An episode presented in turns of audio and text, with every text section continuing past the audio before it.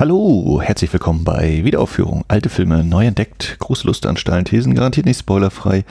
Jede Menge gefährliches Halbwissen mit mir, dem Max und sonst niemandem hier heute. Denn es hat sich einiges ereignet. Wir sind im Jahre 2021 angelangt. Kali hat, wir hatten das schon in den letzten Folgen mal ein bisschen angesprochen, sich nach Südkorea abgesetzt. ähm, wird also quasi jetzt nicht mit vor Ort aufnehmen können. Heute gibt es hier mh, hm, seit langem mal wieder, ich glaube irgendwann im Oktober, da, vor einigen Jahren habe ich das mal gemacht, eine Folge mit nur einem Menschen an einem Mikrofon. Kein Dialog, ein reiner Monolog. Worum soll es in der heutigen Folge gehen? Ich möchte einen kleinen Ausblick geben auf die nächsten paar Folgen. Ähm, ein bisschen Feedback abhandeln, äh, Gastspiele erwähnen.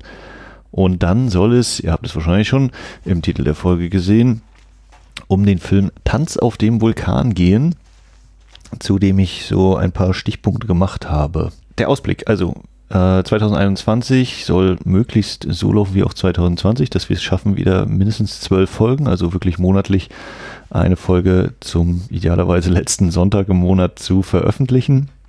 Das ist so der grundlegende Plan.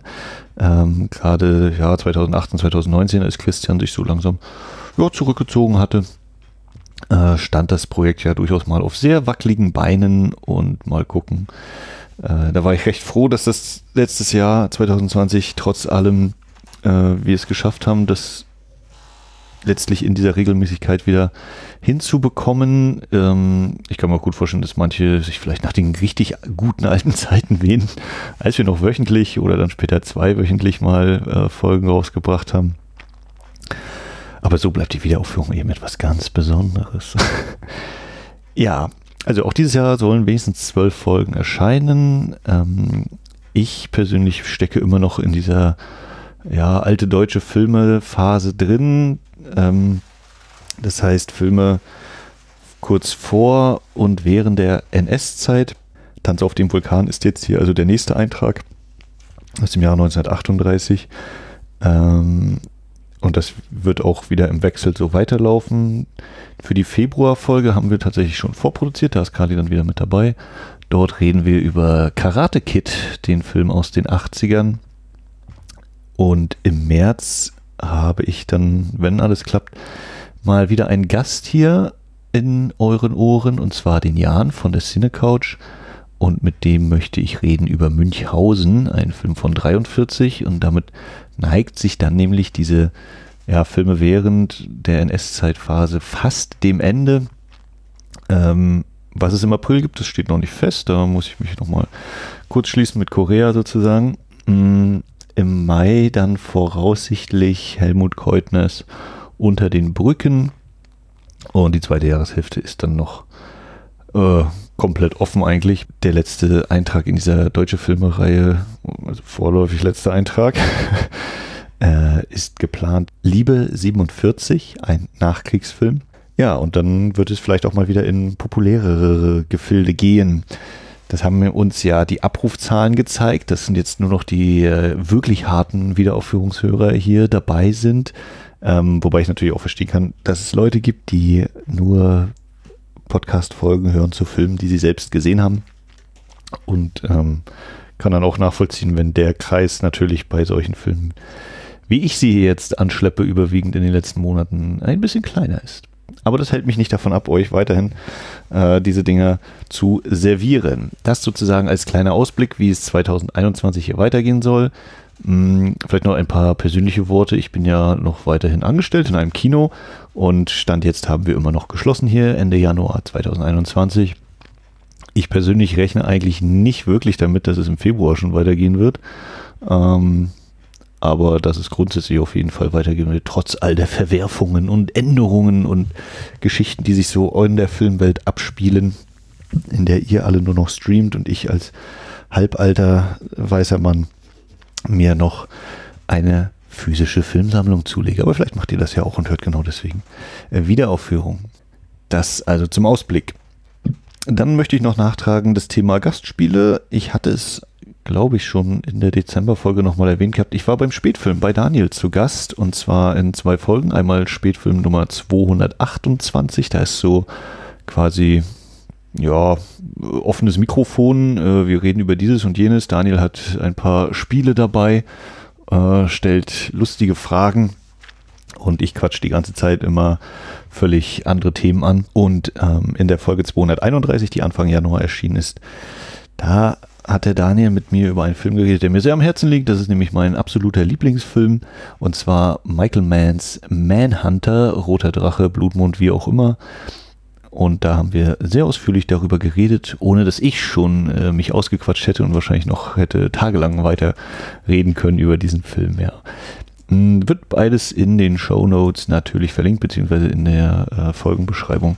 Könnt ihr Links dazu finden oder einfach auf spätfilm.de gehen, wenn ihr die Folgen noch nicht gehört haben solltet.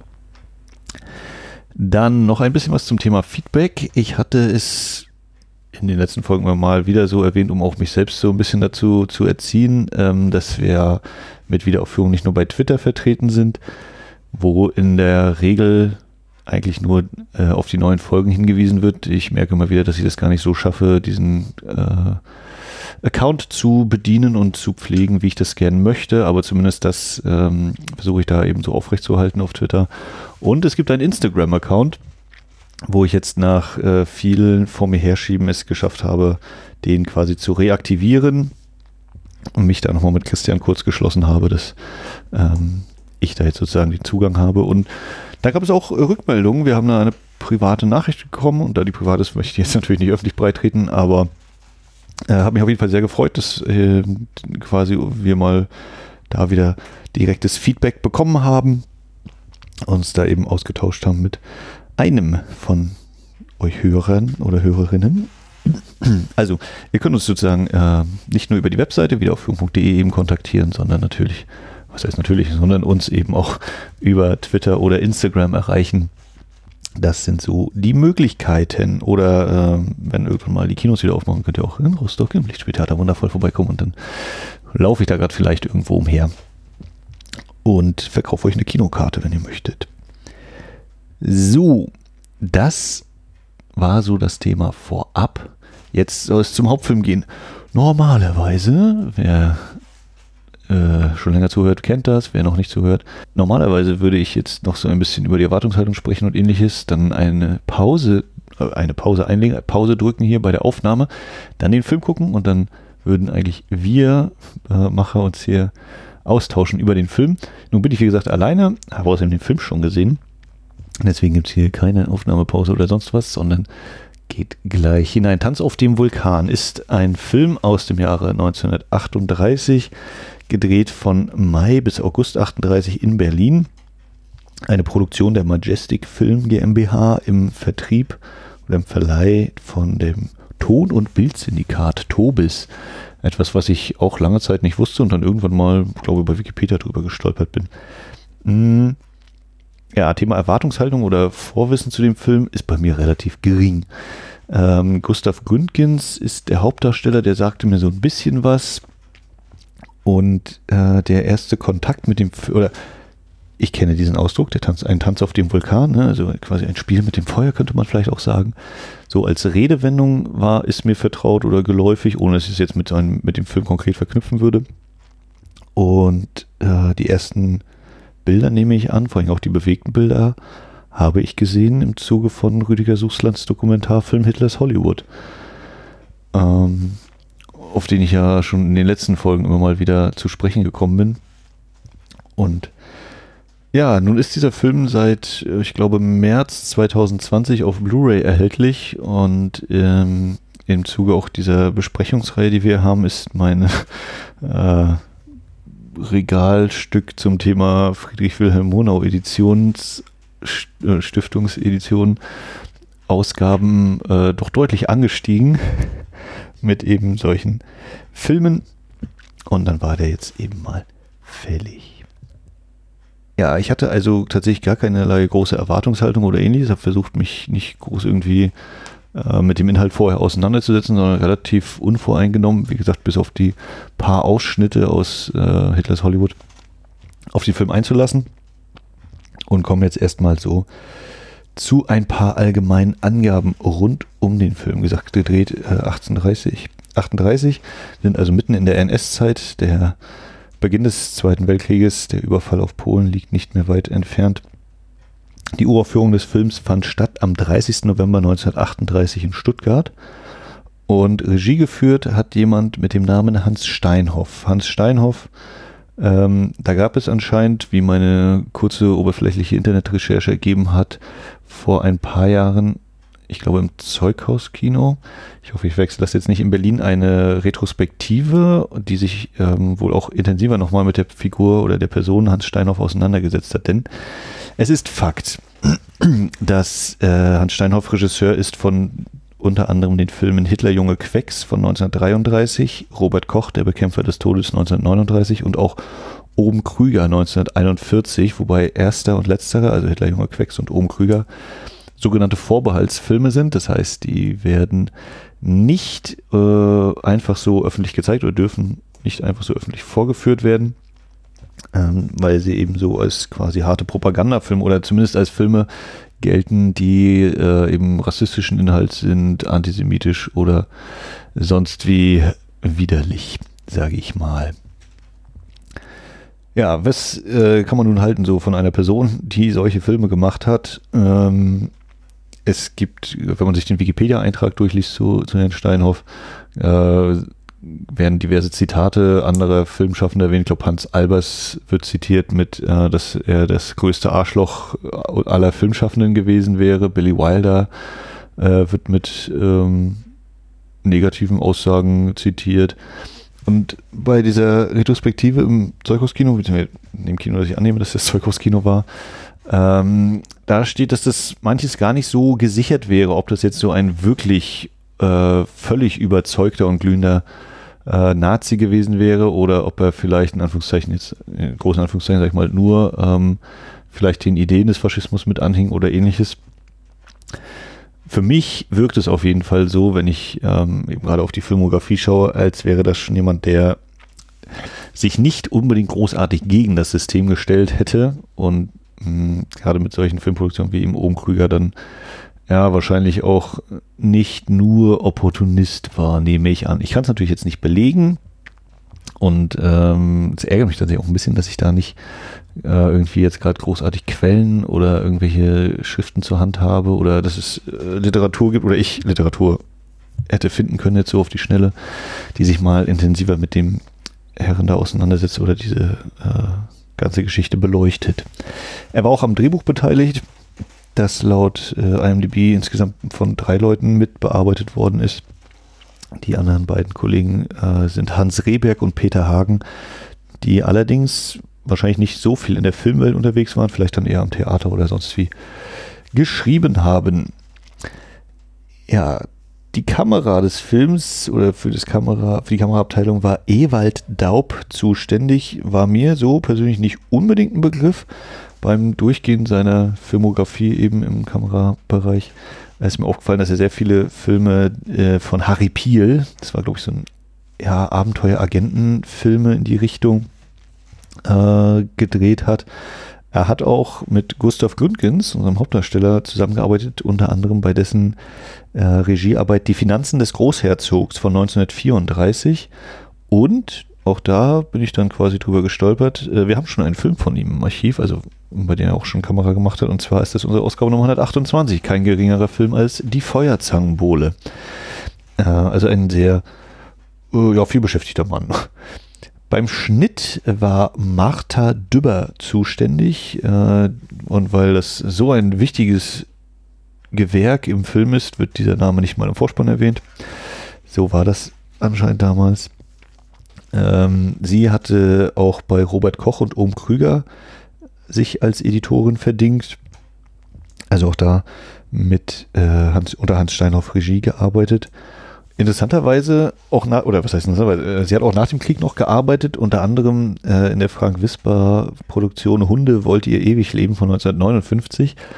Frank Wisper meines Wissens auch durchaus aktiv zur NS-Zeit und ich bin mir nicht mehr sicher, ob die Festung, äh, den wir auch irgendwo ziemlich weit hinten in unserem Wiederaufführungsarchiv haben, die auch von Frank Wisbar war. Ja. Das zu den Personen hinter der Kamera. Vor der Kamera haben wir ein paar Darsteller und zwar Gustav Gründkins, den wir ja schon mal hatten in äh, M, den wir besprochen haben in Folge 93 ja, ein, eine Art Filmkünstler. Gustav übrigens mit F, ganz wichtig. gebürtig, glaube ich, mit V geschrieben, aber dann eben sozusagen in Anführungszeichen als Künstlername mit F. Äh, Rüdiger Sußland sagt in Hurtless Hollywood, äh, Gustav Gründgens war ein Günstling Görings, während Goebbels ihn gehasst hätte oder gehasst hat. Äh, so wäre zum Beispiel Tanz der Vulkan, Tanz auf dem Vulkan zwar von Goebbels freigegeben worden als Film.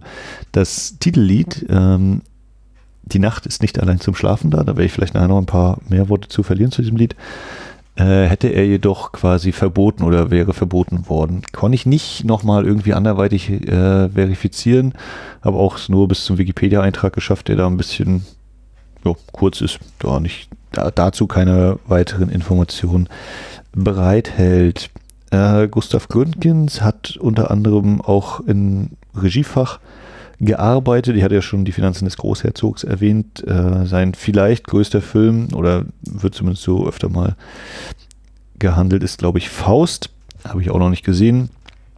Und äh, ja, er hat auch mitgespielt eben in Ohm Krüger, also auch da nochmal mit Hans Steinhoff zusammengearbeitet. Er spielt hier in Tanz auf dem Vulkan den Komödianten, den Theaterschauspieler Debureau. Und er war auch im echten Leben äh, viel am Theater aktiv, sowohl auf der Bühne als auch aus, äh, in Form von Inszenierungen. Die weibliche Hauptrolle spielt Sibylle Schmitz, geboren 1909, verstorben 1955. Unter anderem mitgespielt in Georg Wilhelm Papsts Tagebuch einer Verlorenen von 1929, Karl Theodor Dreyers Vampyr von 1932 oder auch in dem NS-Film Titanic von 1943.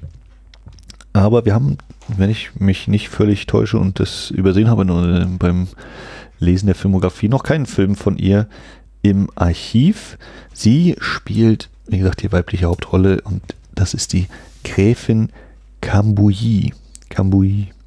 Meine Güte. Französisch ist eingerostet und ich merke auch gerade, ich habe was vergessen, denn äh, zumindest zu Gustav Gründgens habe ich in dem Meyers Taschenlexikon, Filmkünstler A bis Z, äh, passionierte Hörerinnen wissen Bescheid, das habe ich auch schon bei den letzten Folgen immer wieder ausgekramt, ein Buch aus der DDR, ähm, einen Eintrag zu Gustav Gründgens finden können. Das Buch, ich gucke mal nach, ist von 1967 oder 1967 erschienen, beziehungsweise 66 war Redaktionsschluss. Und da wollte ich noch den Absatz zu Gustav Gründgens vorlesen. Ich habe mich gerade selber gewundert, warum ich hier gar nicht seine Lebensdaten stehen habe. Also, ich zitiere aus Meyers Taschenlexikon, Filmkünstler A bis Z. Gustav Gründgens, deutscher Regisseur und Schauspieler, geboren am 22. Dezember 1899 in Düsseldorf, gestorben am 7. Oktober 1963 in Manila. Spielte schon als 18-jähriger Soldat an einem Fronttheater, erhielt seine künstlerische Ausbildung an der Düsseldorfer Theaterakademie bei Louise Dumont und Gustav Lindemann und gab in seiner Heimatstadt sein Debüt am Theater.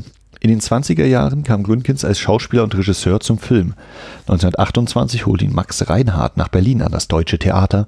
Ab 1931 war er Regisseur bzw. Intendant am staatlichen Schauspielhaus. 1937 bis 1945 Generalintendant des Preußischen Staatstheater.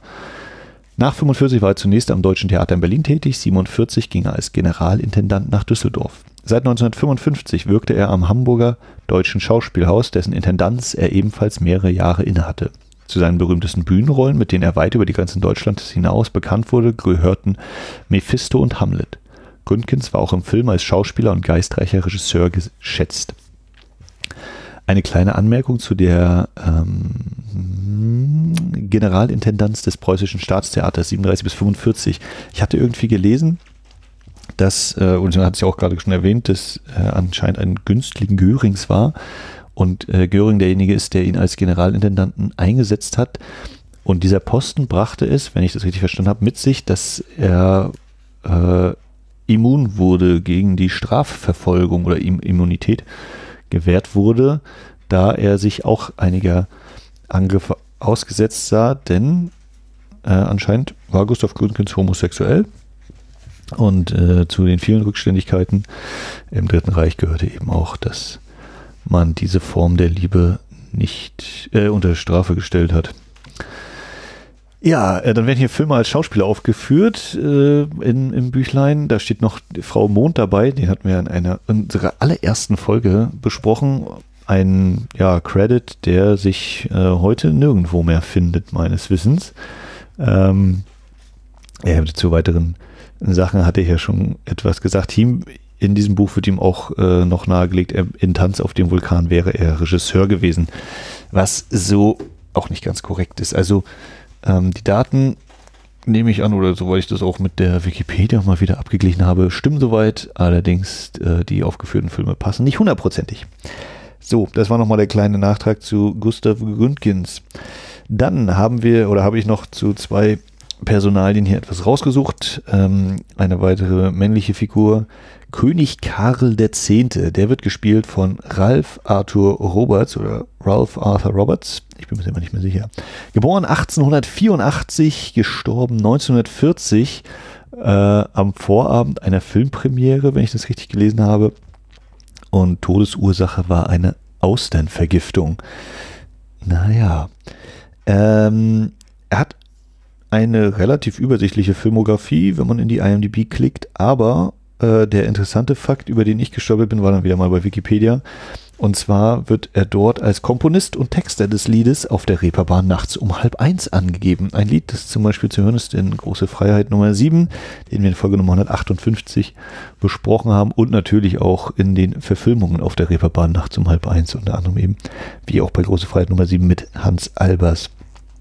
Ja, das sozusagen ähm, der Aspekt, der mich so am meisten überrascht hat. Bei den Filmen konnte ich äh, keine Sachen ausmachen, die mir irgendwie bekannt gewesen wären.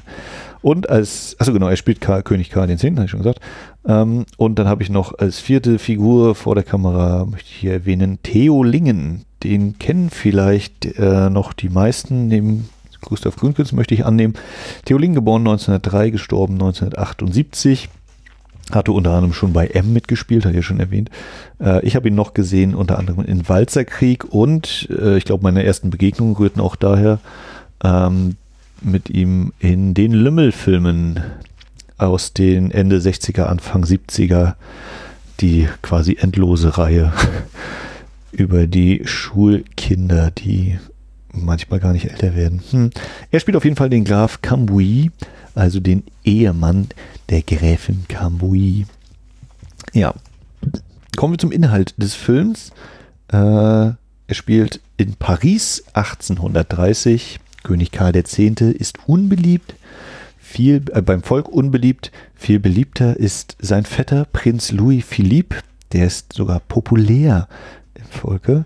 Und ähm, in Paris gibt es das Théâtre de Funambule. Und dort oder beziehungsweise in dessen Umfeld werden Spottschriften verteilt, die den König lächerlich machen. Ja, wir erfahren auch sehr schnell, diese kommen vom Star des Theaters von de Bourreau, beziehungsweise der verteilt die zwar nicht, aber der denkt sich diese Schriften aus. Ähm, de Bourreau, wie gesagt, ist der Gustav Gründgens. Das ist der eine große Strang dieses Films, dass eben dieser Spott gegenüber König Karl X. herrscht.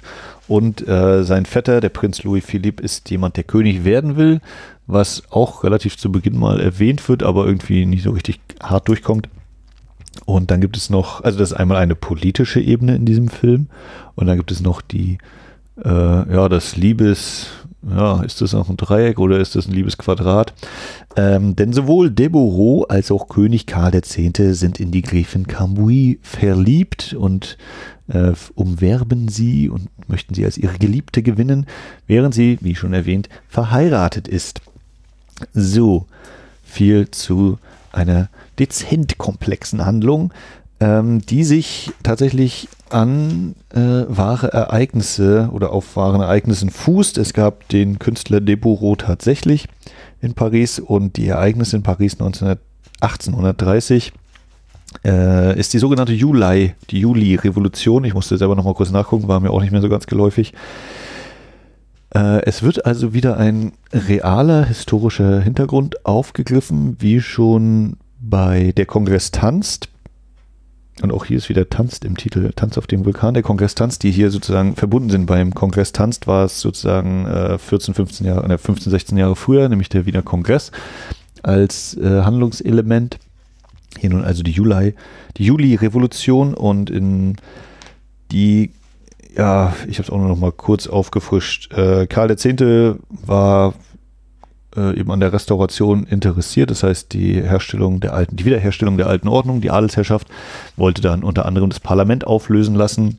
Das hat dann unter anderem oder anderem, das hat dazu geführt, dass es zu Straßenkämpfen kam und nach drei Tagen im Juli floh dann König Karl X. nach England und sein recht entfernt verwandter Vetter Louis Philippe wurde König und äh, ja, das hatte Auswirkungen dann auch auf Kontinentaleuropa, worauf ich jetzt an dieser Stelle aber nicht mehr eingehen will. Der eine oder andere hatte das vielleicht im Schulunterricht. Ich kann mich da tatsächlich nicht mehr so hundertprozentig dran erinnern, aber so dunkel klebt da irgendwo noch in der hintersten Ecke meines Kopfes, was so 1830. Da haben die Franzosen knapp 40 Jahre nach der Französischen Revolution noch weiter revolutioniert. Ja, das so als ähm, das grobe Korsett dieses Films, sage ich mal.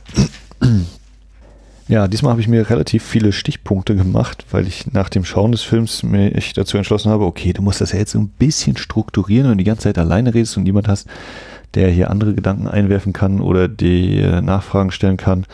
Ähm, ich habe das, glaube ich, schon mal in anderen Podcasts erwähnt oder vielleicht auch hier irgendwann mal fallen gelassen. Ich finde ja, dass Solo-Podcasts so für mich persönlich die Königsdisziplin sind, weil man sich selber gar nicht unbedingt ausruhen kann. Ich werde hier wahrscheinlich nachher nochmal so ein bisschen rumschnippeln und so, um manche gedankliche Leerstelle zu tilgen, aber ich persönlich habe tatsächlich, glaube ich, persönlich ein bisschen mehr Spaß, äh, wenn ich mich dann mit anderen über einen Film unterhalten kann, als eben jetzt hier komplett allein ins Mikrofon zu quatschen. Aber da müsst ihr eben durch. Zum Einstieg in diesen Film würde ich mich auch mit dem Beginn dieses Films auseinandersetzen, ähm, denn er verwendet diverse filmische Mittel. So haben wir direkt mit dem Start Texteinblendungen über Filmbilder.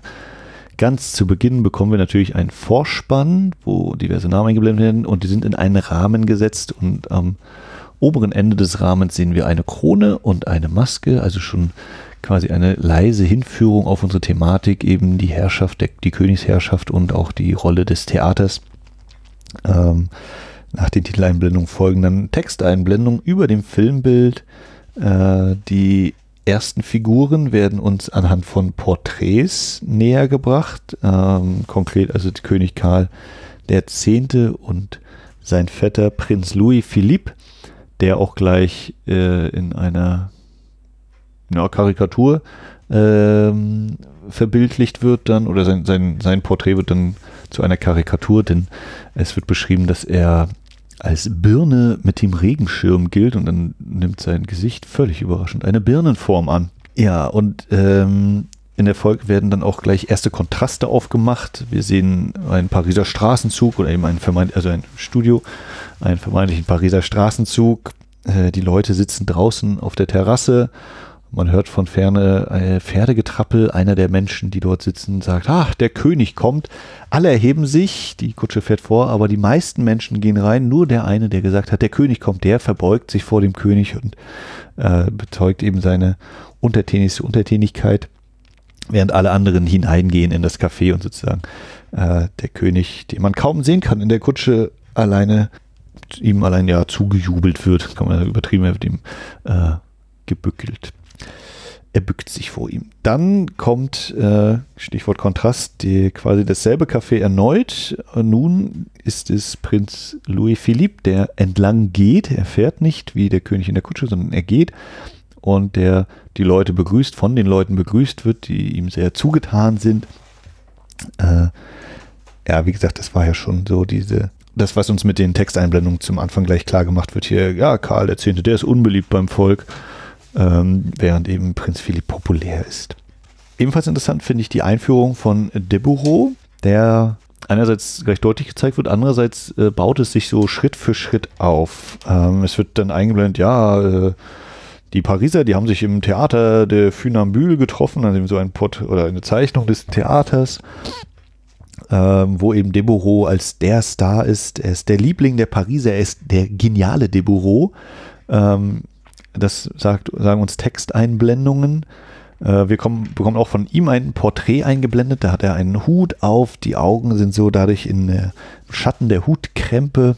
Dann, ja, dieses Bild überblendet dann zum Inneren des Theaters. Äh, wir blicken in den Zuschauerraum, ins Publikum. Und so ganz schwach ist eben immer noch so dieses Debureau-Porträt darüber zu sehen, über diesem erfreuten Publikum. Wir hören, weil gerade sozusagen das Finale läuft des Stückes, was Debureau da äh, gibt, hören wir seine Stimme schon ein bisschen. Die Kamera zieht zurück, so dass wir auf der Bühne sehen können oder auf der Bühne, wir blicken auf die Rücken von Deborah und der äh, Hauptdarstellerin, also der, der, Hauptdarstellerin des Theaterstücks äh, und blicken eben ins, ins, Publikum. Der Vorhang fällt, der Vorhang geht wieder auf, der Jubel brandet auf. Dann werden im Theater plötzlich äh, Spottzettel regnen von der, von einer, vom Rang aus. Äh, Rüdiger Sussland hat in seiner, seiner äh, Doku Hitlers Hollywood gesagt, oder einen Vergleich gezogen eben zur Flugblattverteilung der Geschwister Scholl. Da komme ich, glaube ich, später nochmal drauf. Hm. Und wie sich herausstellt, äh, sind das eben Verse oder, oder Reime und äh, die begeisterten Theatergänger äh, haben dann draußen auf der Straße, kommt, fällt dann dem einen auf, ah, das kann man ja singen wie das Lied von Deborah. Hier wird also schon eine Verknüpfung hergestellt zwischen diesen Sportschriften und Deborah, denn äh, man kann ja der im Takt des Liedes singen aus dem Stück. Dann gibt es einen Szenenwechsel. Wir sind in, ja, es wirkt wie so eine Kneipe oder eine Gastwirtschaft und da kommt dann Deborah quasi verhüllt, hat mich so ein bisschen an Darstellung vom Phantom der Oper erinnert. Äh, er hat diesen Hut auf, den wir auf seinem Porträt gesehen haben. Er, er trägt einen langen Umhang, also mantelmäßig, vielleicht ja schon ein moderner, ein früher Superheld, Fragezeichen. Ähm, er, man, man kann also nicht sein Gesicht sehen oder ähnliches äh, ist erst verhüllt. Äh, wir hören dann wieder seine Stimme. Er spricht kurz mit zwei seiner zwei Unterstützern und äh, vor allen Dingen steigt er hinab in einen Keller. Er ist also ganz unten in der Unterwelt. Äh, diese Thematik wird hier schon mal ein bisschen aufgemacht, ohne dass sie jetzt ganz intensiv weiterverfolgt werden würde.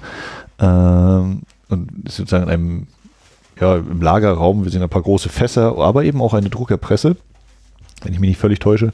Er übergibt dann an seine Komplizen das waren diejenigen, äh, die wir kurz davor gesehen haben, wie sie die Spottschriften hinunterwerfen im Theater. Äh, übergibt er ihnen neue Verse, die sie drucken sollen und ist dann aber auch schnell wieder auf und davon. Ja. Und ähm, dann gibt es wieder einen Szenenwechsel. Äh, wir sind im Wartezimmer bei einem Arzt. Eine Frau spricht eben davon, ach ja, und Deborah, und waren sie da und haben sie das alles mitbekommen und da, und da, da, da. Und der Mensch, der uns mal wieder mit dem Rücken zur Kamera sitzt, der sagt nur, nein, das habe ich nicht mitbekommen. Wird dann aufgerufen, er ist der Nächste, der zum Arzt gehen darf und der Arzt äh, kann sich auch nicht, ach, Sie, was machen Sie denn für ein Gesicht? Äh, Sie sind völlig gesund und was auch immer es ist, es kann gar nicht so schlimm sein. Gehen Sie am besten ins Theater, da lacht man über Deborah. Gehen Sie auch dahin, lachen macht gesund. Wissen wir ja bis heute, äh, dieser tief äh, medizinische Rat, Lachen macht gesund. Und ähm, dann im Arztzimmer sehen wir diesen Patienten, der mit dem Blick nach unten, also sein Gesicht wird uns noch nicht gezeigt, äh, zu sehen ist und der Arzt, ja, und diddle und war da und hier machen Sie doch mal. Äh, und dann ist, nimmt er den Blick nach oben, der Patient schaut zum Arzt und so halb in die Kamera und sagt dann, ich bin der Bureau. Wir wissen das natürlich schon, aber nun endlich mit einer Großaufnahme wird er uns dann nochmal sehr klar und deutlich vorgeführt. Ich finde das äh, eine sehr schöne Einführung dieses Charakters, dass wir eben so uns ihm langsam nähern. Wir erleben ihn quasi in seinem Element auf der Theaterbühne. Äh, er bleibt so ein bisschen verhüllt, so ein bisschen geheimnisvoll und man, man hört schon, ah ja, ist anscheinend sehr beliebt oder das heißt, man hört das, man sieht es eben, weil das Publikum sich so freut am Ende des Theaterstückes. Ähm, um ihn dann eben so zu enthüllen mit dieser Selbstäußerung, ich bin Deborah, dem, wodurch wir auch gleichzeitig erfahren, ja, irgendwie scheint er sich nicht wohl zu fühlen oder in Anführungszeichen ungesund zu fühlen. Ähm, ja, und äh, es stellt sich dann heraus, relativ schnell für uns, dass äh, beziehungsweise das heißt, es stellt sich aus, es, es wird vorher schon angekündigt in dieser Gaststätte, Kneipenszene, da unterhalten sie nämlich, bevor Deboro kommt, hier seine Komplizen mit der äh, ich habe es nicht genau erkannt, ob das seine, seine äh, Kollegin ist am Theater, aber auf jeden Fall unterhalten sie sich da mit einer Dame und sagen ihm, ja, er ist äh, unglücklich äh, hier wegen der Liebe, die macht etwas mit ihm, das ist das Problem. Ja, was direkt zu Beginn ebenfalls schon äh, aufgemacht wird. Ich hatte ja schon das Thema Kontraste angesprochen. Der König fährt mit der Kutsche, der Prinz kommt zu Fuß, der Prinz ist beliebt, der König unbeliebt. Ähm, wir haben auch schon etwas eine Szene zu Beginn, die dann zum Schluss wieder aufgegriffen wird, nämlich, dass vor dem Theater die Polizei bereitsteht, denn äh, diese Sportschriften werden nicht zum ersten Mal verteilt, sondern schon sind wiederholt verteilt worden und nun will man endlich mal die Drahtzieher schnappen, aber man, ja, wie das so ist, die Polizei ist einen Schritt hinterher, die hat nicht damit gerechnet, dass das im Theater verteilt wird. Diese Sportschriften, auf jeden Fall kommt es dann vor dem Theater zu Tumulten und berittene Polizei eilt herbei, um diese Unruhe oder diesen ja eigentlich nicht Aufruhr niederzuschlagen, denn das ist eigentlich, na gut, das ist Auslegungssache, die, die euphorisierten äh, Theatergänger, die dann einfach äh, so ein bisschen diese Spottverse laut aussprechen oder dann eben anfangen zu singen. Und das wird alles zerschlagen mit berittener Polizei. Dieses Bild wird am Ende erneut aufgegriffen und haben dann auch da wieder einen Kontrast, denn äh, auch da ist die Menge dabei, äh, oder es ist eine große Menge auf den Straßen das ist ja eine andere Situation natürlich, ein anderes Umfeld, aber es kommt wieder berittene Polizei und da wird sie allerdings nicht die äh, Bürger sozusagen vertreiben oder auseinandertreiben, sondern sie wird verkünden, dass der König geflohen ist, wie es eben in der Realität im Zuge der Julai-Revolution passiert ist, äh, und dann sozusagen gemeinsam mit den Menschen dort feiern. Quasi. Also dieses Bild zu Beginn wird zum Schluss nochmal aufgegriffen und da aber eben Stichwort Kontraste dann anders dargestellt. Diesen Kontrast äh, in der Schlussszene haben wir auch nochmal, dass Deborah etwas sagen möchte und äh, damit seine Worte nicht direkt Gehör finden, ähm, also der, die eine Stimme eines Menschen soll übertönt werden mit den Trommeln der Polizei, was zunächst auch gelingt, aber dann natürlich im Tosen des, der Menschenmengen untergeht. Ja, ein Punkt, äh, der, finde ich, überhaupt nicht deutlich gemacht wird in diesem Film, ist, dass äh, der Aspekt König Karl X. ist unbeliebt. So, das ist eine Behauptung, die der Film zu Beginn aufstellt mit dieser Texttafel, ohne dass er sie in irgendeiner, also wie ich finde, in irgendeiner Weise mal untermauern würde. Also es ist jetzt nicht so, dass, dass wir irgendwie sehen würden, ah, die Menschen nagen am Hungertuch oder äh, das Theater ist direkt geschlossen oder sonst was.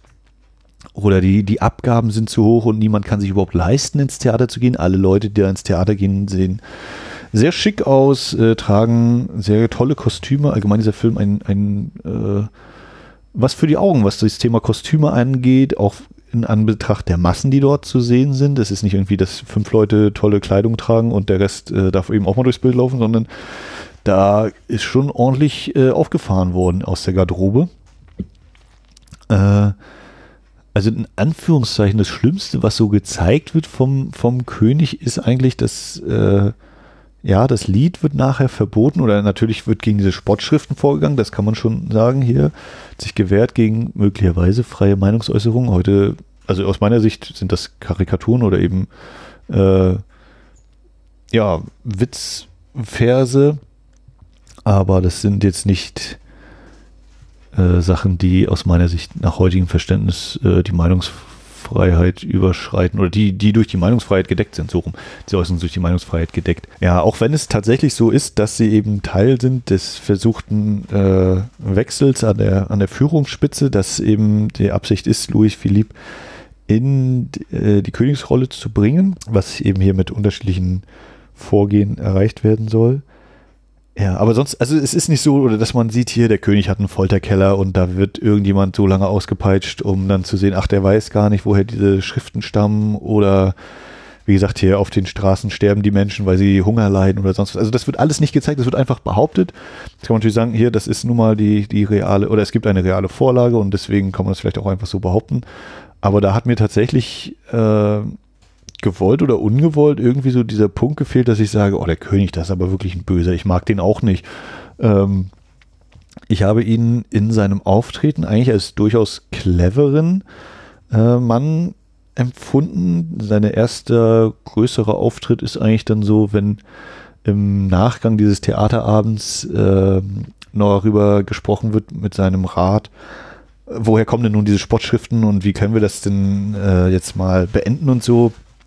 Und dann kommt eben so, einer meint eben, ja, das kommt aus dem Volk und der König wiegelt ab, naja, also der Pöbel, nein, der Pöbel, der krakeelt, aber der dichtet nicht. Und das sind ja gedichtete Zeilen, die da sich auf diesen Schriften finden, deswegen kann das nicht aus dem eigenen Volk sein. Also da ist er quasi schon der Chefermittler, der das ist, der da den, den richtigen Riecher hat. Auch äh, das wird später mal ein bisschen wichtig. Ähm, also er, er kommt, oder er ist sich ziemlich sicher, diese Verse, die müssen ja von einem Dichter stammen und deswegen kann das nicht das einfache Volk sein, so.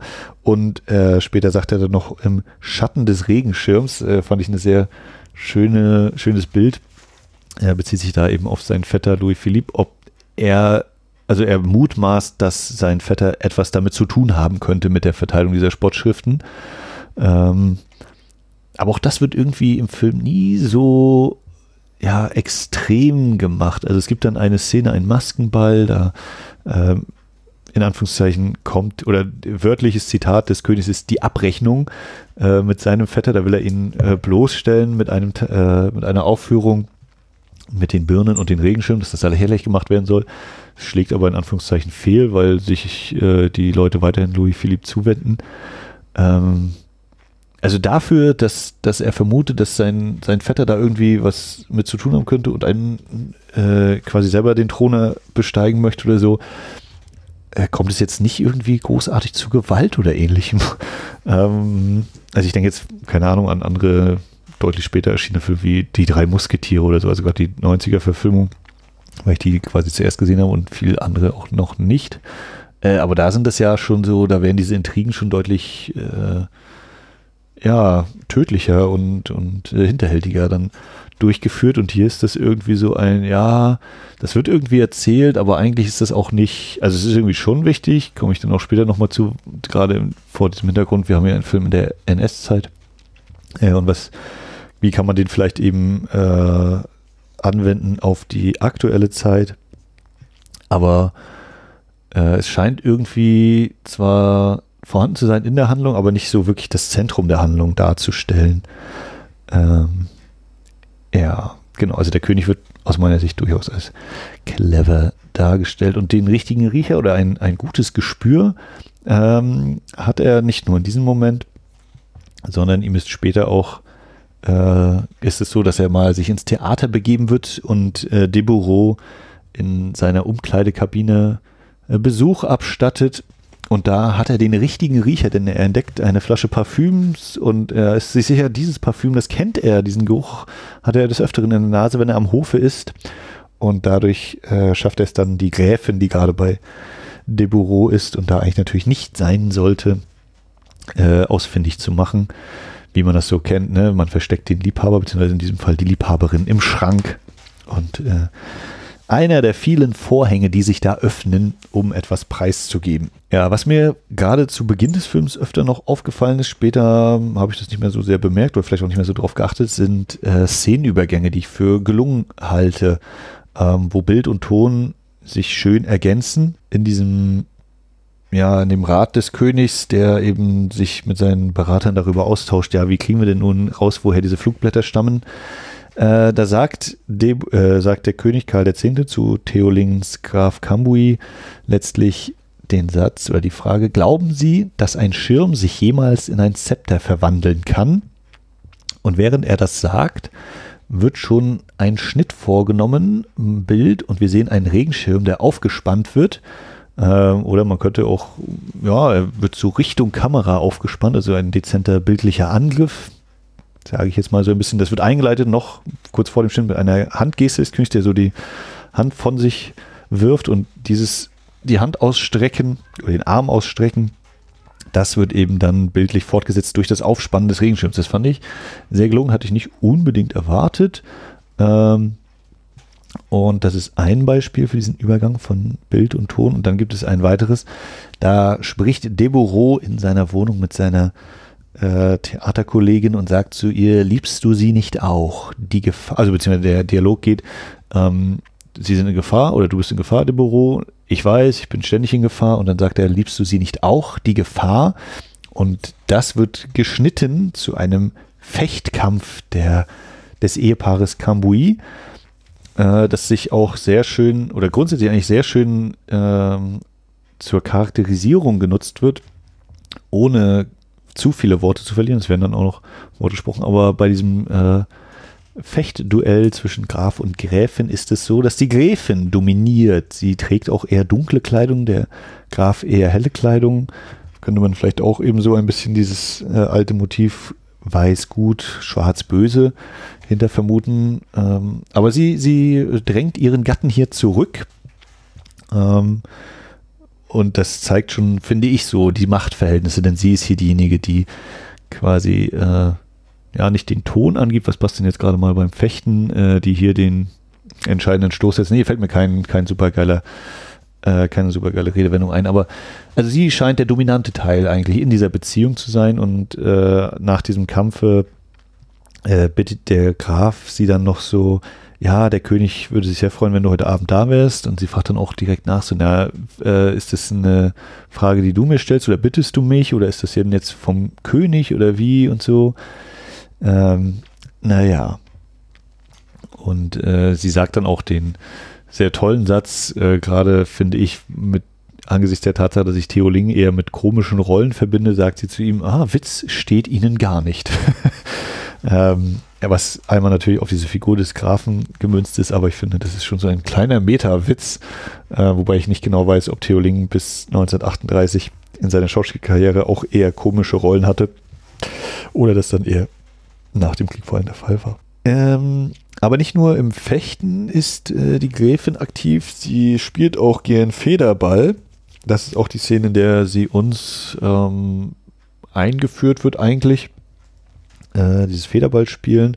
Da kommt der König hinzu und äh, hat die geile Idee, ja, wie kann ich Ihnen jetzt mal sagen, dass ich auch an ihr interessiert bin? Ich, König Karl V. Ich nehme mir einfach einen Federball und schreibe vorne auf den Federball drauf Karl mit einem Herzen, das von einem Pfeil durchschossen ist und werfe ihn der Gräfin zu, die locker lässig ist, äh, sich dieses Ding anschaut, sagt, oh, vielen Dank, Eure Majestät und äh, sehr überbetont äh, das Ding erstmal quasi in die Walachei feuert. Ähm, also, und sie sagt dann, oh, verschlagen. Ja, also ihm da, auch da wird eben wieder so schön, finde ich, durchaus auf bildlicher Ebene deutlich gemacht, dass sie eigentlich nicht viel von dem König hält ähm, und auch recht selbstbewusst ja ist. Was, es ist ja nicht durchaus nicht unbedingt selbstverständlich, dass man äh, einen König zurückweist. Ja, äh, nun habe ich gesagt, der Federball wird in die Walachei geschossen. Dem ist nicht so, denn äh, er landet direkt zu Füßen eines weiteren Beobachters des Federballspiels und das ist niemand geringerer als de Bourreau. Ja, und nachdem der König dann äh, sich wieder zurückzieht und sagt, hier, eigentlich äh, wäre es schön, wenn Sie mich äh, mir heute Abend Gesellschaft leisten, da wittert natürlich die Büro, ah, jetzt müssen wir hier mal Kräfte messen machen, also wenn der König auch auf dich steht, äh, aber ich weiß ja, du bist eigentlich meine Geliebte und dass du auch von mir ziemlich viel hältst und wir diese Affäre haben und bittet sie äh, doch heute Abend wieder beim Theater vorbeizuschauen. Er reserviert ihr sogar eine Loge. Das Logenreservieren auch äh, ein Aspekt, der später nochmal aufgegriffen wird.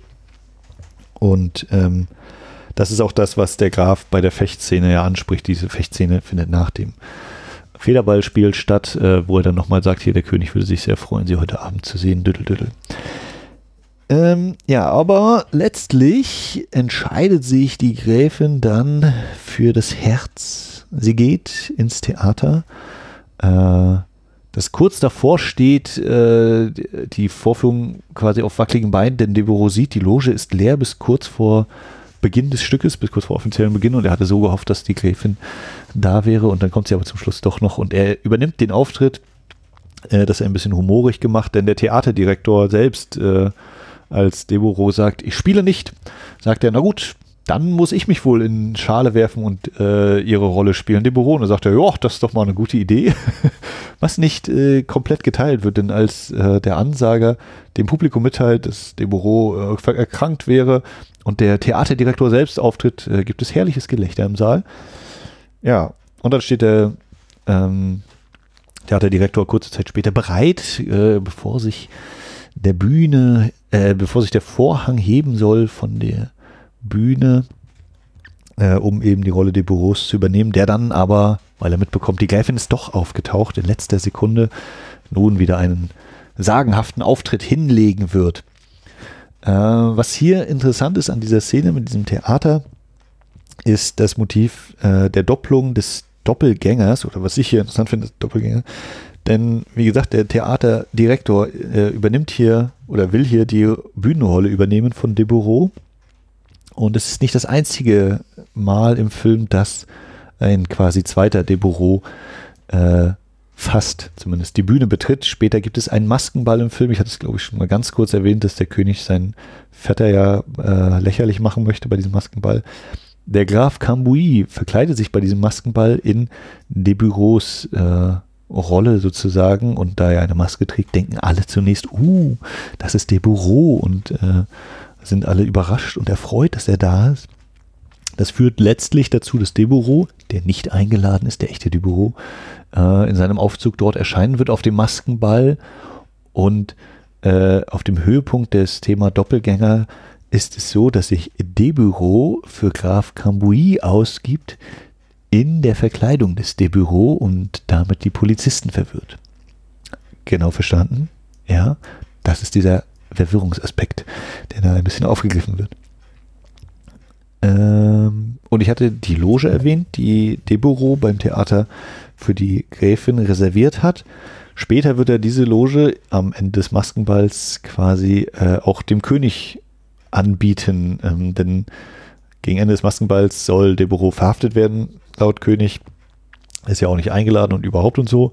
Äh, aber Deborah kann sich eben durch sein geschicktes Taktieren, durch sein theatrales äh, Talent, kann er sich der Situation entziehen und äh, sagt dem Polizei, Menschen oder dem Polizisten, der da ihn eigentlich abführen müsste, ah, übergeben Sie dem König diesen Zettel. Auf dem Zettel steht dann eben gut für eine Loge, unterzeichnet Deborah. Und diese Loge ist eben genau jene Loge, in der sonst nur die Gräfin sitzt. Hier wird es also gedoppelt, dieses Motiv der Loge, Schrägstrich der Einladung. Und ein letztes Doppelgängermotiv ist, äh, dass sich Deborah später einmal, weil er verfolgt wird oder festgenommen werden soll, als Prinz Philipp ausgibt ähm, und äh, also zum Doppelgänger des Prinzen wird, dessen Kleidung dafür nimmt und äh, Prinz, also es ist im Theater, der Büro flieht, flieht dann und äh, weil das nicht einfach so geht, weil das Theater abgeriegelt wird, verkleidet er sich eben als der Prinz und kann dadurch äh, das Theater verlassen. Während der Prinz sich dann, er hatte seine Kleidung in der Umkleide von De Büro hinterlassen, nun de Büros Sachen nimmt, den Hut und den äh, Umhang. Und die Polizei kommt eben in de Büros Umkleide und sagt, ach, de Büro, Sie sind verhaftet. Und Prinz Philipp dreht sich um, was? Nee, nee, ich habe hier nur andere Kleidung. Also auch da A, ein Doppelgänger, de Büro wird zum Doppelgänger des Prinzen und die Doppelung, dass eben der Prinz sich auch wieder in Anführungszeichen in de Büro verwandelt und fälschlicherweise von den Behörden äh, oder die Behörden wieder den falschen de Büro jagen. Und äh, später in dieser Szene begegnen sich dann außerhalb des Theaters in der Kutsche der Prinz und der Büro und es wird auch konkret gesagt, na mein Herr Doppelgänger oder äh, äh, Hallo Herr Doppelgänger.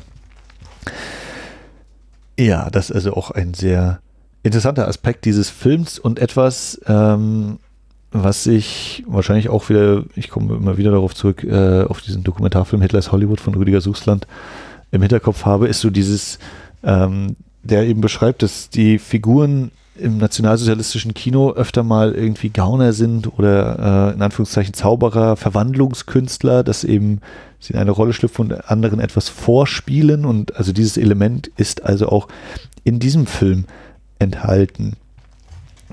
Ja, eine kleine Fußnote äh, habe ich mir hier noch notiert. Und zwar Regenschirmgeschäft gegenüber Theater. Äh, nur ist es ja so, ich hatte es erwähnt, dass eben Prinz Philipp durchaus auf den Thron schielt und von De da große Unterstützung erhält. Und auch räumlich wird das eben, wird diese Nähe dadurch dargestellt, dass wir eben das Theater ist auf der einen Seite der Straße und direkt gegenüber vom Theater ist ein Regenschirmgeschäft, wo eben Prinz Philipp einkauft. Ähm, das ist eben recht zu Beginn. Ich hatte vorhin dieses äh, Thema Szenenübergänge erwähnt. Mit dem Übergang von, ob der ein Regenschirm jemals ein Zepter, sich in ein Zepter verwandeln kann. Und dann haben wir eben die Szene, wie sich ein Regenschirm aufspannt, denn Louis Philippe möchte einen Regenschirm kaufen, wie er es so oft tut. Und beim Hinausgehen aus dem Laden, äh, was irgendwie auch ein bisschen merkwürdig wirkt, je länger man drüber nachdenkt, wie kommt es, wenn er sich öfter so Regenschirme kauft, dass er da es schafft, die Scheibe der Tür zu zertrümmern aber die Verkäuferin ganz äh, lässig abwinkt, ach, das ist nicht ihre Schuld, die wurde gestern Abend schon bei den Tumulten und den Unruhen so kaputt gemacht. Äh, was dann auch das so ein bisschen unterschwelliger Kommentar eben äh, Louis Philippe sagt, na, dann setzen Sie es mir auf die Rechnung. Ähm, sozusagen quasi daraus abzulesen ist, natürlich hat er die jetzt gerade nochmal Dollar kaputt gemacht, aber wenn sie sagt, ja, das kommt durch diese Unruhen und diese aufrührerischen Elemente, diese, diese Zerstörung oder durch die Polizei, die da eingeschritten ist, dann äh, begrüßt er das und dann äh, ist er natürlich auch voll dabei, dass das instand gesetzt wird. Ich finde, der Film besitzt öfter mal äh, sehr schöne Dialoge, ohne dass ich jetzt alles sehen möchte, aber ich habe mir tatsächlich mal einen aufgeschrieben, damit ich nicht wieder sagen kann, ja, ich finde die Dialoge toll, aber fällt gar keiner ein. Äh, und zwar zu Beginn bei dem Federballspiel zwischen der Gräfin und ich nehme an ihre Zofe da sagt die Gräfin, kennst du einen Mann bei Hofe, in den man sich verlieben könnte? Worauf geantwortet wird, nein, nur solche, die man heiratet, aber in die verliebt man sich ja nicht. Worauf die Gräfin sagt, aber wie sprichst du denn von der Ehe? Also auch schon mit so einem leichten Augenzwinkern, worauf die Zofe dann nochmal erwidert, aber es ist doch einmal so und mit Lachen diesen Dialog beendet. Ja, und ähnliche äh, äh, aufrührerische oder die Wertevorstellungen kontrastierende äh, Äußerungen gibt es immer mal wieder verteilt im Film von den verschiedensten Personen. Das fand ich ganz äh, nett. Es gibt auch immer mal wieder so ein paar Witze. Ähm, dann sehen wir mal wieder das Café und der eine königstreue Mensch in Paris, der da sitzt und die Zeitung äh, liest. Oder da wird das, das Blatt des Königs quasi verteilt, die Zeitung, und das ist diesmal ganz schlimm, weil auch da plötzlich diese Spottschriften darin auftauchen, äh, was von den meisten Gästen sehr wohlwollend honoriert wird, während sich dieser königstreue Mensch natürlich äh, diesem Gelächter nicht anschließen kann.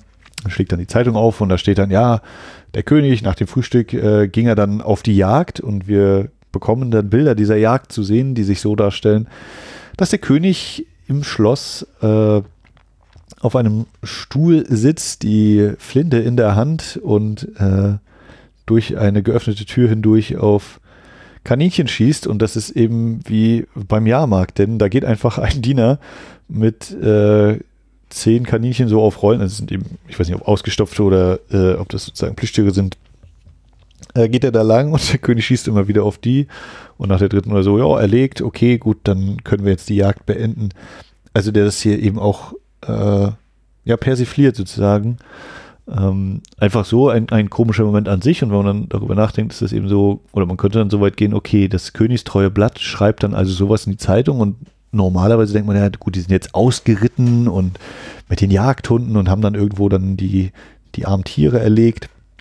Aber dem ist gar nicht so. Es wird eben, es ist äh, mehr Schein als Sein das wäre so ein Moment, wo ich denke, okay, hier könnte man vielleicht so kritisieren oder, oder vielleicht ist das ja auch so ein bisschen diese Kritik, dass äh, eben in dem Königsblatt, wo ich jetzt einfach mal davon ausgehe, das sind eben die äh, Berater des Königs oder so, die dieses, diese Zeitung herausgeben, dass man äh, Ereignisse der Öffentlichkeit anders präsentiert, als sie eben in Wirklichkeit sind, beziehungsweise eben Beschreibungen wählt, die grundsätzlich nicht verkehrt sind. Der König hat auf eine gewisse Art und Weise gejagt, aber vielleicht nicht dem entsprechen, was man darunter sich eigentlich vorstellt, dass also der König hier, ich finde, in einem harmlosen, äh, in einer harmlosen Sache quasi dem Volk nicht die ganze Wahrheit erzählt äh, und sie deswegen vielleicht mit ihm unzufrieden sind, aber grundsätzlich, ähm, wie ich das schon mal eingangs erwähnt hatte, ist das aus meiner Sicht eher harmlos.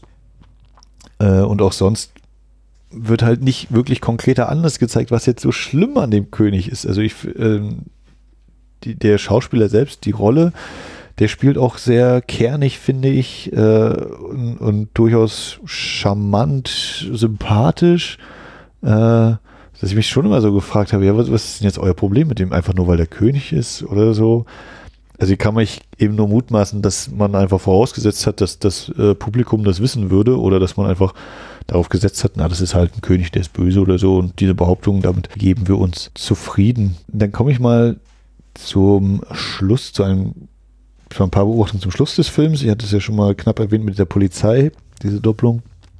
Äh, es ist halt so im Laufe der Geschichte, der Büro stellt sich dann selbst und lässt sich verhaften, nachdem äh, die Gräfin ihm gesagt hat, nein, sie kommt jetzt nicht mit ihm mit, er, er plant äh, abzuhauen in der Nacht oder am nächsten Morgen und will nicht alleine, sondern mit der Gräfin ziehen und die sagt dann, nee, ich liebe dich, aber ich komme nicht mit. Äh, und dann sagt er, ist es also aus? Ja, ist aus. Oh, du machst es dir aber leicht. Ist dann im Gefängnis und soll gehängt werden, beziehungsweise nicht gehängt werden, guillotiniert werden soll der gute Mann.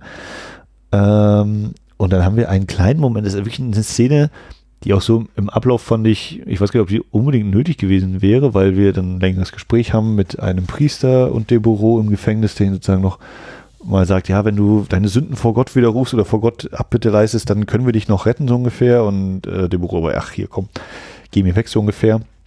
Auf jeden Fall gibt es da einen Moment, der mich total an den später erschienenen Der dritte Mann erinnert hat. Äh, Büro steht mit dem Rücken zum Gitter des ja, halben Fensters, des, des, äh, des Gefängnisgitters, blickt sozusagen in Richtung Kamera. Äh, die Mauern um ihn herum sind schwarz, er hat so ein weißes äh, Hemd an und von hinten strahlt so das Licht und das äh, finde ich eine sehr schöne Licht- und Schattenkomposition. Das ist ein Bild, das so eine halbe, na gut, eine halbe Sekunde ist untertrieben, ein, zwei Sekunden lang vielleicht äh, und soll doch mal so kurz eben ja, darstellen, wie, wie aussichtslos quasi eigentlich die Situation von Deborah ist, was wir aber eigentlich schon in der Szene davor lang und breit erklärt bekommen haben. Deswegen war das so ein bisschen, es sieht toll aus, aber ich fand es so leider schade, dass das äh, eigentlich seine Kraft fast verliert, dadurch, dass das vorher alles schon geklärt worden ist, ja. Und dann haben wir eben diese Schlussszene, ähm, wo, wo eben kurz die Furcht besteht, oh Gott, wird Deborah jetzt tatsächlich geköpft, aber natürlich wird er es nicht. Und ähm, dann bricht eben diese Revolution los und auch das ist irgendwie so ein bisschen, ja, also wir kriegen noch vorher abgemeldet hier, ja, ganz viele Sympathisanten und es werden Barrikaden errichtet werden auf den Straßen. Das, äh, also quasi schon völlig klar ist, dass eine, zu einer Auseinandersetzung kommen müsste und dann sieht der König das aus seinem, äh, aus seinem Herrschaftssitz und sagt noch so, was äh, ist das hier das Volk? Nein, das ist, der, ist das das Pöbel? Nein, das ist das Volk, sagt ihm sein Berater. Dann kommt nochmal ein Umschnitt kurz. Und dann der König, ja, schießen. Und sein Berater sagt einfach nur, ja, dafür ist es jetzt zu spät. Äh, hinter dem Schloss stehen drei Kutschen bereit und können sie nach England bringen, mein König. Los geht's. Und ich denke mir so, was? Warum ist das jetzt eigentlich schon zu spät? Und also, nicht, dass ich jetzt begrüßen würde, wenn natürlich der König diese Gewalt anwendet, um das Volk zu unterdrücken, aber äh, wie hat denn sein Berater jetzt ermittelt, dass es jetzt zu spät ist? Warum, warum wird denn nicht dagegen vorgegangen, gegen diese Barrikaden, sondern einfach so, zack. Also vielleicht gab es da mal eine Szene mehr oder war mal geplant im Drehbuch, das weiß ich nicht. Aber das wirkte irgendwie so, ähm, kann man natürlich wieder sagen, ja, so hat sich das anscheinend real zugespielt, eben äh, abgespielt, dass es eben eine kurze Auseinandersetzung gab und dann aber eben, ja, der König ist geflohen. Alle jubeln, fertig ist die Sache. Äh, auch da wieder dieses, der Film behauptet, der König ist böse und wir kriegen eigentlich nicht mal, also kurz wird einmal auf die, gegen die Menschen auf den Barrikaden geschossen, da gibt es noch so eine triefende Rede, so, ah, Franzosen, äh, hier, der König kommt doch schon gar nicht, warum schießt ihr noch auf uns? Äh, Frankreich sind wir jetzt so ungefähr. Aber ja, also sehr dünn war, war das irgendwie für mich. Also nicht, dass ich jetzt sagen würde, der König ist nicht doch böse oder so, aber wie gesagt, es ist einfach eine reine Behauptung durch diese Texttafel zu beginnen. Und das war ja, ist mir zu dünn. So, und äh, in dieser Schlussszene dann, wenn sozusagen äh, ja quasi das Volk gewonnen hat, dann haben wir so Überblendungen von äh, von links kommen die Massen gelaufen. Wir sehen, glaube ich, eher so die, die Füße und die, die Oberkörper noch so ein bisschen, aber keine Gesichter. Dann kommen sie von rechts rein und das überblendet so eben die, die, Bewegung. Und dazwischen werden dann immer mal so einzelne Gesichter eingeblendet oder äh, mittels Überblendung dann eben nochmal darüber gelegt. Und das sind meistens so Gesichter älterer Männer, schon so ein bisschen gefurcht, zerfurcht, ein paar Falten. Also wie ich finde, durchaus interessante Gesichter. Aber da wird dann irgendwie so, ja, der, der Geist des Volkes so ein bisschen beschworen, könnte man meinen. Mm. Und äh, Deborah, der darf dann noch mal ein paar, eine Rede schwingen, äh, eben, ja, Franzosen und Frankreich, ole ole. Das Vaterland ruft euch jetzt, ist da eine Zeile. Und allgemein gibt es immer wieder von Deborah so ein paar Äußerungen, die gerade im Kontext der Zeit auf mich, äh, ja, sehr befremdlich, nicht befremdlich wirken, aber die für mich dann doch schon so wirken wie, ja, das klingt irgendwie so nach Propagandasprech. Ähm, äh, Deborah erwähnt zum Beispiel einmal ein ewiges Paradies, also in dieser Bezug auf die Ewigkeit und das Paradies, äh, Stichwort Todessehnsucht oder das Theater als ewiges Reich der Kunst und ja, ne, das, das tausendjährige Reich eben äh, war jetzt vielleicht von einer bestimmten Form von Kunst mehr angetan, aber diese, diese ähm, sprachliche Nähe fand ich, kam da schon immer wieder durch. Ja, und damit komme ich dann vielleicht auch zu dem äh, Grübelpunkt, so für mich so der, das Thema, ne, Film im Nationalsozialismus, Film des Nationalsozialismus. Wie ist das so? Ich hatte schon eingangs erwähnt, Hans Steinhoff, Regisseur unter anderem von äh, harten Propagandafilmen wie Oben Krüger oder einem sehr frühen Film, der eigentlich ja noch in zu Spätzeiten der Weimarer Republik entstanden ist, noch vor der Machtübernahme, ähm, der Machtergreifung, der Machtergreifung der Nazis äh, Hitlerjunge Quecks, dem ich also aus der Ferne, kann ich ja einfach so machen, äh, sagen würde, naja, der wird schon da irgendwie mit sympathisiert haben, mindestens mit diesem System und dem, was die da für Ziele hatten. Ähm, und ich hatte gelesen, dass dieser Stoff, Tanz auf dem Vulkan, dass er den schon über zehn Jahre lang oder dass er mehr als zehn Jahre lang gebraucht hat, den äh, verfilmen zu können unter anderem deshalb angeblich, oder so hatte ich das gelesen, unter anderem deshalb, weil er darauf bestanden hat, dass Gustav Gründgens die Hauptrolle spielt. Wenn ich nur also sage, der Film kam 38 raus und ich meine, ich habe 15 Jahre gelesen, deswegen sage ich jetzt, okay, das wäre so 1923, wir sind also in der Frühzeit noch, oder ja, so lange war es ja noch nicht, aber wir sind so in den goldenen 20ern, Anfang der 20er, die Weimarer Republik äh, bildet sich und wenn er den Stoff sozusagen ohne dass ich wüsste, ob sich das Drehbuch da noch groß geändert hätte, äh, bringt, dann könnte man ja sagen, ähm, die Weimarer Republik im Film dann als Verkörperung König Karl X. Wir hätten dann auch dieses, es ist zwar ein historisches Setting, aber wenn wir jetzt sagen, statt 1830 machen wir eben 1930, also dass das äh, ein, ein Kommentar auf die Gegenwart ist im Gewand der Historie. Wir haben das ja teilweise auch bei der Kongress tanzt mal angesprochen und es ist ja auch jetzt allgemein nichts Neues, ne? Science-Fiction-Filme, die irgendwie in der Zukunft spielen, aber eigentlich über die gegenwärtigen Verhältnisse erzählen oder auch Romane.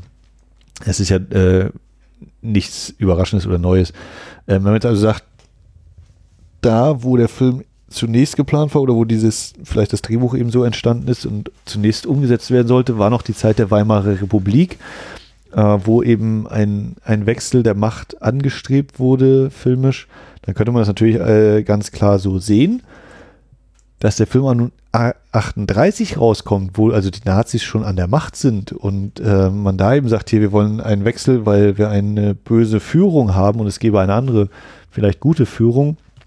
Das, äh, ja, äh, löst jetzt gemischte Gefühle aus oder so in mir. Ich, ich kriege das noch nicht so ganz genau benannt, aber es, es wirkt schon ein bisschen merkwürdig, so dieses, ein Film, der vielleicht möglicherweise mal als ja, möglicherweise Propaganda sogar geplant war gegen die äh, herrschenden Verhältnisse in der Weimarer Republik, hier nun aber gewollt oder ungewollt für mich durchaus auch zu einem Plädoyer wird gegen die aktuelle Führung.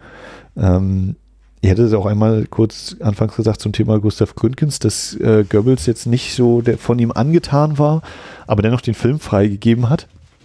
Äh, ja, also ich finde, es lässt sich in verschiedene Richtungen lesen. Ich habe es schon gesagt hier, wenn er früher erschienen wäre, dann wäre es meines Erachtens deutlicher Kommentar gegen zum Beispiel die Weimarer Republik. Ich finde es in dem Zusammenhang ja auch interessant, dass nicht ein, also dass ein, ein äh, Personalwechsel in der Machtform angestrebt wird, dass aber nicht angestrebt wird, die, die Herrschaftsform an sich oder ein Systemwechsel angestrebt wird. Das ist ja vielleicht auch nochmal ein äh, Punkt, über den man nachdenken kann. Also es ist jetzt nicht so, dass man sagt, ah, wir, wir müssen die Demokratie umbringen und brauchen jetzt wieder eine, eine äh, äh, oh Gott, Wort völlig weg und brauchen jetzt eben äh, eine Aristokratie, ist nicht das Wort, meine Güte. Das geht ja gar nicht. Eine Einzelherrschaft statt der Herrschaft des Volkes. Ja, nimmt mich sehr mit dieses politische Thema. ähm, also, dass wir jetzt hier einen Führer installieren würden, anstelle eben einer, einer äh, breiten Regierung oder ähnliches. Das wird ja eigentlich nicht gesagt. Das ist ja eigentlich sogar eben, wenn man den konkreten historischen Hintergrund beleuchtet, dass es ja, dass Karl X. einer war, der äh, eben die Herrschaft ja nochmal wieder konzentrieren wollte, gerade auf eine Person, indem er äh, unter anderem das Parlament auflösen lassen wollte. Äh, ja, gleichzeitig äh, haben wir eben das Lied, äh, das beim Theater aufgeführt wird, die Nacht ist nicht allein zum Schlafen da. Die Nacht ist da, dass was passiert. Äh, da wird es dann noch deutlicher, wenn die, ich kriege jetzt die konkreten Verse nicht zusammen, aber sinngemäß lautet das dann, äh, wenn die Herren dann nach durchzechter Nacht und ohne Frauen allein zurückbleiben äh, und Pläne schmieden, werden aus Worten Bomben, Rebellion, Rebellion in den Katakomben. Also zumindest die letzten Worte ab Rebellion, die sind, glaube ich, so eins zu eins. Ähm, also, dass hier eben der, der Aufruhr von der Theaterbühne schallt sozusagen. Äh, ja, und dann wieder die große Frage, ne, ist das eben schon, äh, muss, müsste man da einschreiten, weil, weil man merkt, hier wird äh, auf sprachlicher Ebene ein Umsturz vorbereitet. Das ist ja etwas, was auch wir hier uns heutzutage wieder fragen müssen, wenn wir sehen, wie sich Diskurse verschoben haben ähm, Diskussionen unmenschlicher geführt werden, äh, die Menschlichkeit allgemein ein bisschen zurückgeht in manchen Debatten und Diskussionen. Ähm, oder sagt man eben, naja, es ist Meinungsfreiheit oder ne, diesem Spannungsfeld Meinungsfreiheit. Was lässt man dazu? Wo muss man eben noch deutlicher dagegen reden? Wo muss man den Leuten, die einfach rumschreien, mit irgendeiner Meinung äh, fernab von wissenschaftlichen Erkenntnissen oder sonstigen zuhören, wie viel Raum und Platz räumt man ihnen ein, lässt das unwidersprochen dastehen oder ähnliches. Ja, etwas, was bis heute ausdiskutiert wird oder äh, ja, geschieht. So rum vor allen Dingen erstmal. Genau, diese ähm, Äußerung in den Zeilen des, des Liedes. Äh, und wie gesagt, im, im Dokumentarfilm hier bei Atlas Hollywood wird äh, behauptet Rüdiger Suchsland, dass eben die Schallplatte und der Text, oder ich glaube, die Schallplatte wurde dann verboten. Also der Film wurde zugelassen, aber man hätte dann später das Lied und die öffentliche Verbreitung dieses Liedes verboten. Ja, allgemein diese Figur des Gustav Grün, von Gustav Gründgens de Bourreau. Ich hatte ja gleich hier so ein paar Äußerungen von ihm angesprochen, wo ich ja so hin und her gerissen bin hier, ne, mit ewiges Paradies, ewiges Reich der Kunst das Vaterland ruft euch jetzt, die schon, finde ich, manchmal so klingen wie, ja, das könnte jetzt auch aus, äh, könnte jetzt so schon Nazi-Sprech sein. Äh, ich noch ganz kurz, das habe ich noch gar nicht so richtig erwähnt, also Gustav Gründgens finde ich ein toller Schauspieler. Also ich habe, glaube ich, in den letzten Folgen ja schon öfter mal durchgelassen, wie, wie fasziniert ich von Hans Albers bin, äh, bei dem ich ihm auch so das Gefühl habe, fließt ganz viel eigene Persönlichkeit und nicht nur Schauspiel mit ein. Und Gründgens ein sehr, ein sehr bewusst äh, agierender Schauspieler da auf der Bühne, hat auch eine sehr einprägsame Stimme, damit macht er auch ganz viel, äh, auch mit Mimik und Gestik. Das ist natürlich, ne, klar, der hat ja nun auch ja Schauspielhäuser intendiert, also hat, nein, hatte Intendanz an Schauspielhäusern, der wird wohl schon was auf dem Kasten gehabt haben. Das kann auch ich so als Laie natürlich ganz einfach mal behaupten. Das haben natürlich auch andere erkannt also auch auf mich äh, wirkt dieses, der hat ein Charisma, der hat eine, eine Ausstrahlung. Äh, das ist schon äh, beeindruckend. Hat auch mich beeindruckt. Und äh, ja, ich, also er übt einen ziemlichen Charme aus, auch in dieser Rolle, die er spielt. Und gleichzeitig habe ich eben manchmal äh, auch so diesen Punkt, wo ich denke, ja, schafft er es gerade, mich zu verführen und, und wohin würde er mich hier gerade verführen? Wie gesagt, ich beziehe mich jetzt ganz konkret eben wieder auf diese Ewigkeitsäußerung und so. Ich so denke, nein, ah, ah. Oder wenn ich eben damals gelebt hätte, hätte ich dann nicht auch gesagt, ja, doch, klingt eigentlich ganz interessant, was er so sagt. Und äh, man kann natürlich auch nochmal untersuchen, gerade ewiges Reich der Kunst ist so eine Aussage, die er trifft, als eben äh, er quasi am Boden ist fast, äh, er liegt äh, antriebslos im Bett und seine, seine Kollegin, die sich auch um ihn kümmert, da äh, spricht mit ihm und dann sagt sie, sagt er dann zunächst zu ihr, ja, also Theater, was heißt das denn schon? Äh, hier arbeiten und ach, und morgen bist du vergessen, äh, heute bist du der Star, aber morgen bist du vergessen, geh bloß nicht als Theatermädel, such dir einen normalen Mann, zieh ihm Kinder groß, besorg ihm mit Essen, aber dann hast du ein schönes Leben. Und dann sagt sie zu ihm, aber wie, was, aber Sie sind doch auch am Theater, wie können Sie denn so ungefähr? Und äh, auch das wird dann wieder schön mit Bild unterlegt. Er steht dann auf aus seinem Bett und tritt hinter seinem Vorhang hervor und dann hält er eine flammende Rede für das Theater und ja, und die Zuschauer, die mir lachen gemeinsam und sie lechzen nach meiner Aufmerksamkeit und nach meinen Worten und ich kann sie verzaubern, so ungefähr. Und da fällt dann eben auch dieser Teil mit, äh, dieser Passage mit ewiges Reich der Kunst. Äh, und Theater, das ist eben, das ist es eben, dafür lebt man. Äh, wie er sozusagen quasi beide, beide Seiten sehr überzeugend einmal darstellt. Einmal, oh Gott, macht das bloß nicht, Theater ist die Hölle und aber neben Theater ist eigentlich gleichzeitig auch äh, wundervoll. Und es kommt dann eben wieder darauf an, ob man das auch, also ganz konkret gegenständlich, ist das ein schönes Plädoyer für und gegen Theater oder die Kunst auch allgemein? Und wenn man jetzt wieder eben fragt, ja, oder vergleicht sie zum Thema Politik und Politik als eine Bühne und man hat eben das Publikum und die Massen, die äh, einem hören wollen, was sie sagen und, und mit einem lachen wollen oder jemand vielleicht eben auch folgen wollen äh, und alles mitmachen, was der eben so sagt. Und ist es wahrscheinlich auch in irgendeiner Form notwendig zu sagen, ja, das ist schon eben so eine Parallele beispielsweise zu Hitler, der ja das ja auch eben so als Bühne die Inszenierung verstanden hat und alles. Auch wenn es vielleicht nicht ganz so leicht ist, das eben hier auf diesen Film eins zu eins umzumünzen, weil äh, dem Büro jemand ist, der zwar diese Flugblätter verteilt und den Machtwechsel möchte, aber der gar nicht sagt, dass er selbst an die Spitze der Politik möchte, sondern eigentlich sein Theater da genießen möchte. Ähm, ja, also alles finde ich, man kann eben so Punkte finden, die problematisch sind, ähm, aber es ist nicht so völlig bis auf den letzten Drücker, so finde ich. Und manches lässt sich eigentlich auch gut als quasi Kritik lesen am System, gerade an dem aktuellen System, eben an der NS-Zeit dann wieder. Ähm, wie gesagt, mit dieser kleinen Fußnote, ja, eigentlich sollte dieser Stoff schon Jahre früher, also noch vor der NS-Zeit, äh, umgesetzt werden, oder zumindest Steinhoff wollte das. Äh, ja, und für mich eigentlich ein ziemlich gutes Beispiel eigentlich dafür, wie, wie dass der Film von sich aus, finde ich, immer noch eine Kraft besitzt, äh, die, die Menschen, die dort agieren, dass der auch mich durchaus mitgerissen hat, auch wenn diese Handlung teilweise verästelt, kompliziert, umständlich erzählt ist oder eben Sachen so aufgemacht werden, die eigentlich keine große Rolle spielen, äh, hat man vielleicht auch so ein bisschen in meinen Ausführungen gemerkt, dass ich dann auch ziemlich gesprungen bin und manches jetzt hier und da und warum sind wir jetzt dort.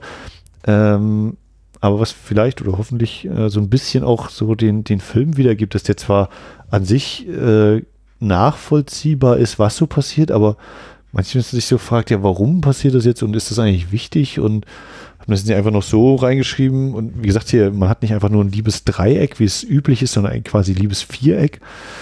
Ähm, ja, das ist also ein bisschen, also ähm, rein jetzt mal so vom, äh, finde ich den Film gut oder schlecht? Oder hat er mich unterhalten? Also ich fand ihn durchaus unterhaltsam, ja, aber schon sagen, so die Handlung war ein bisschen so, ja, es kommt auch schon mehrfach erwähnt, hatte ich ja hier äh, dieses Thema, warum ist denn jetzt der König böse? Warum ist er denn so ungeliebt beim Volk? Ich kann das noch gar nicht so richtig nachvollziehen. Er scheint ja nicht, scheint ja auch recht clever zu sein und okay, er mag jetzt nicht äh, den Pöbel. Okay, sei ihm halt zugestanden, ist vielleicht so ein bisschen anders aufgewachsen oder was weiß ich. Äh, und ist jetzt nicht der, der Ultra-Samariter oder so und, und äh, aber es wird halt nie gezeigt oder, oder mir mal näher gebracht, wo das denn mal sein könnte. Und äh, ja, ein, ein interessanter Film, ähm, der, glaube ich, die Auseinandersetzung lohnt und eben auch das Gucken, was wird hier eben als, als historischer Hintergrund verwendet und wer verhält sich wie und ist das nun eigentlich quasi ein Loblied auf die Zeit und äh, das, das NS-Regime oder ist es eine versteckte Kritik? Steckt beides drin? Sind die, die unterschiedlichen Figuren vor und hinter der Kamera mit unterschiedlichen Intentionen da, da bei der Sache? Äh, liegt es in der Natur der Geschichte, dass man das unterschiedlich auslegen kann? Äh, Tanz auf dem Vulkan. Ja, lässt mich äh, in der Hinsicht ich weiß nicht, unbefriedigt zurück ist Quatsch, weil ich, äh, also im Sinne von, dass ich jetzt nicht mir eine finale Antwort hier ähm, rausziehe, ob das nun ein in Anführungszeichen guter oder schlechter Film ist äh, oder ein Film des Nationalsozialismus. Letztlich, wie gesagt, ähm, ne, gerade Hans Steiner würde ich das zuschreiben, aber Gustav Gründgens, der, ja, er hat irgendwie seine Rolle in diesem System inne, aber äh, ob der nun überzeugter Nazi war, eher nicht, wenn man so auf die, die persönliche Geschichte schaut. Es ist jetzt so ein abgedroschener Satz, aber es ist kompliziert. So, und damit äh, beende ich jetzt einfach meine Ausführungen zu Tanz auf dem Vulkan. Ich habe geschaut den Film als Blu-ray, die ist, äh, wie gesagt, ich glaube März 2020 erschienen, ist erhältlich. Ähm, der Film, ja, wurde einigermaßen restauriert. Ich glaube, wenn man die Mittel hätte, könnte man da noch mehr rausholen aus dem Bild. Man könnte auch den Ton noch ein bisschen sauberer machen. Ähm, ich hatte tatsächlich ausgerechnet bei den Liedern teilweise wieder ein paar Verständnisprobleme und da sind schon ein paar ziemlich scharfe Zeilen dabei. Das hat mich natürlich ein bisschen gestört. Eine Lösung wären zum Beispiel natürlich Untertitel. Ich glaube, ich muss mal an die Monau Stiftung und oder eben Leonine, beziehungsweise Form als Universumfilm schreiben, ob die da nicht mal was machen können. Das wäre schön. Ansonsten, äh, die Blu-ray bietet noch den Originaltrailer des Films. Ich bin nicht ganz sicher, ob es Original-Original-Trailer ist oder vielleicht doch so ein Wiederaufführungstrailer. Andererseits, hm, wirkte schon so wie ein Originaltrailer. Muss ich schon lassen. Also sind ja den von 38 tatsächlich oder ja doch 38 gefunden haben, nicht schlecht. Und es ist noch äh, wieder ein Booklet dabei.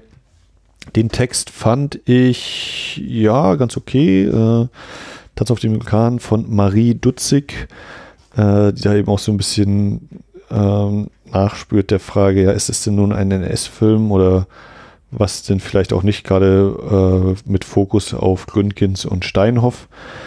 Äh, fokussiert, den Fokus fokussiert. Sehr gut gesagt, Max. Ja, toll, toll.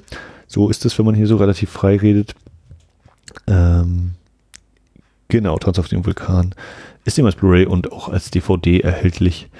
Und ja, wie ich vielleicht klar machen konnte in der zurückliegenden knapp Überstunde, äh, ein Film, der eine Wiederentdeckung, eine Entdeckung lohnt aus meiner Sicht oder auch und vor allem aufgrund einer Auseinandersetzung mit dem, was er porträtiert oder was er darstellt, was er vermitteln möchte, was er vermittelt und wie er das alles macht und wer das da macht und wie die das machen. Damit äh, bin ich am Ende der 176. regulären Ausgabe von Wiederaufführung. Ähm, ja, wenn ihr uns, äh, wenn ihr meint, oh, das ist aber so toll, was der hier macht und die oder die machen und uns äh, finanziell unterstützen möchtet, dann könnt ihr auf die Webseite gehen, wiederaufführung.de und uns auf Phonic-Stunden spenden. Da ist so auf der Webseite, ich glaube am rechten Rand, je nachdem, wenn ihr jetzt mobil unterwegs seid, müsst ihr wahrscheinlich ein bisschen unter die letzten Beiträge scrollen. Ist ein Auphonic-Logo, da kann man draufklicken und wer möchte, kann da äh, auf Phonic-Stunden spenden. Das ist der Dienst, der die ganzen dieses ganze Gesabbel, was ich hier als Audiodatei speichere und dann hochlade, nochmal schick macht und frisiert und äh, dann kommt das ein bisschen ordentlicher an bei euch, als wenn hier nochmal eine ganzen Atmer und so drauf sind. Das wird immer so ein bisschen rausgefiltert und so. Ähm, genau, das ist, wer das möchte, das ist aber äh, völlig freiwillig und so. Er kann das machen. Äh, wie gesagt, ist ja auch ein kostenloser Podcast und äh, ich schließe mit meinem alten Gruß. Guckt Filme, habt Spaß dabei. Ciao, ciao.